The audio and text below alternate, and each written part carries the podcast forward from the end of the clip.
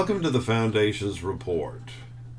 In Ecclesiastes 1 2, Solomon begins a discord by saying, Vanity of vanities, says the preacher, vanity of vanities, all is vanity.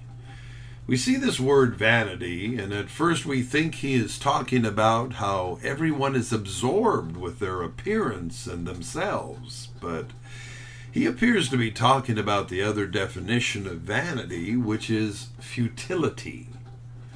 What is futility? It can mean that your best efforts bring about little change. Solomon must have been having a bad day when he wrote this, or was he on to something? As we read down in the chapter, we see him use this phrase Nothing is new under the sun. As we investigate history, we see there is truth in what he is saying. We think that when our churches feel they are progressive, that they are introducing new things, but are they? It is amazing what we all get excited about in this life.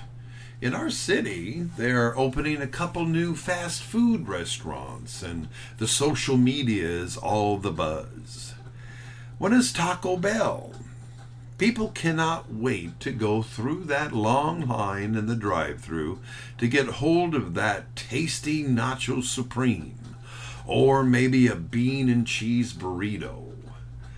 There is an aura of excitement and newness over this establishment coming in, and people will go there when it first arrives. I remember when DQ first came in, and the first day or so, I drove over there to get some ice cream and came up with a new plan because the line was wrapped twice around the building. People crave new things, though. People want something to make them feel alive and bring them happiness. Today, DQ has moderate business after all the newness wore off. So here's the formula something new happens or comes along, and we get excited about it for a time. Then the newness wears off, and we are back looking for something to stimulate us once again. Futility? Vanity? History if we really study it, runs in cycles. In the church world, we see this cycle happening. In Acts, the Holy Spirit came down and shook the world. People got saved.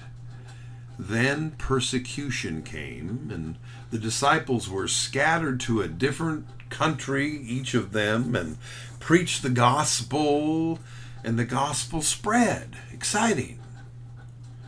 Paul spent a great deal of time in the New Testament, however, warning the believers about false doctrine which had infiltrated the church. And the Christians compromised their walk with Christ by becoming partners with the world. In Revelations, Jesus gave an assessment of these churches which was not stellar but warned them to come back to their first love, to stop compromising, or their candlestick would be removed. As we can see in history, most of these churches slash cities were wiped out quickly, burned to the ground. We see this false doctrine again in the Catholic Church as Tetzel spread the gospel of indulgences, conning the Christians to give him money so that their loved ones could get out of purgatory. Then another man, moved by God, stood up and rejected this false doctrine and made a stir. Martin Luther started the Reformation. And only after that Reformation there came revival type movements bringing people back to Christ and bringing new fervor for the Lord. Today we see a church that once again is compromised with false teaching and has become a partner with the world. We hear tales of revival fires burning in Asbury, but where did the fire go? The church world kind of looks like an old building that they say needs an overhaul. In Matthew 3:10, Jesus tells us, "And even now the axe is laid to the root of the trees. Therefore every tree which does not bear good fruit is cut down and thrown into the fire." Solomon was right in saying there is nothing new under the sun. The trouble here is that maybe we need to focus our effort on a wrecking ball on the Reformation, knowing that a change will bring about another chance at revival. The question is have we all been lulled into the progressive movement?